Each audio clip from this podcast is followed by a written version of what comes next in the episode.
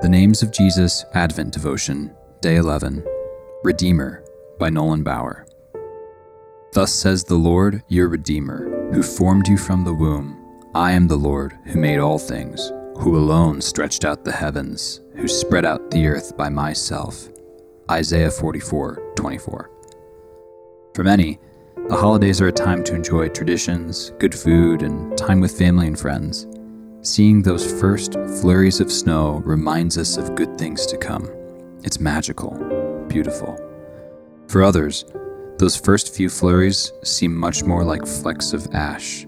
They remind them of the smoldering embers of a once joyful season that's now long gone and barely a memory.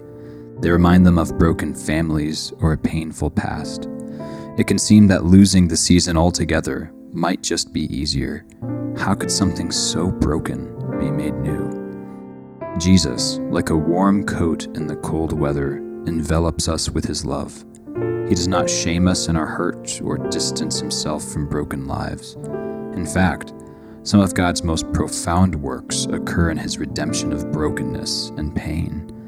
The God who stretched out the heavens is working not in spite of our pain and brokenness, but through it.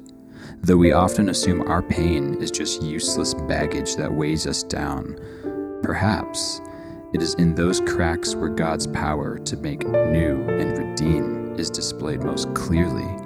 Christ did not die for part of you in your story, He died for all of it. He took on all of it to invite you into His family. This is what He wanted to do and it gave him great pleasure. Ephesians 1 5. What pain and hurt do you withhold from Jesus?